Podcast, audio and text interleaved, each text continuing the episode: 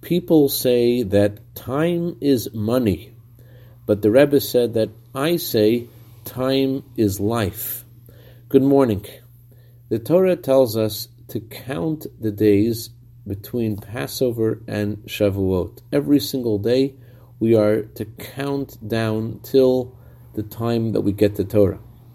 It's not just about counting down and expecting and preparing to receive the Torah, it's also a message in general about looking at life and valuing time.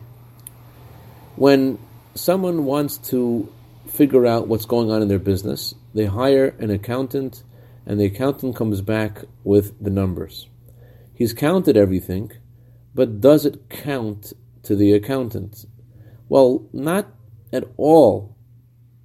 To the owner of the business, the numbers count in a whole different way. That's why the Torah says, Usfartem lachem, you should count for yourself.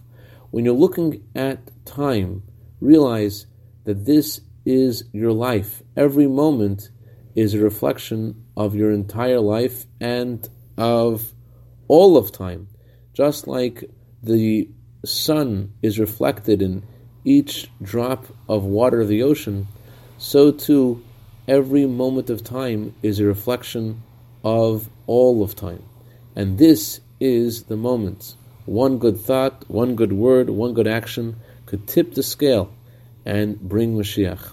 I'd like to dedicate our minute of Torah today to the neshama of Reb Ben Sion, Ben Yitzchak Elchanan Alevi, whose anniversary of passing is tonight. May his neshama have an aliyah. May he be good to better on behalf of all his descendants and their families, Besich Klal Yisrael.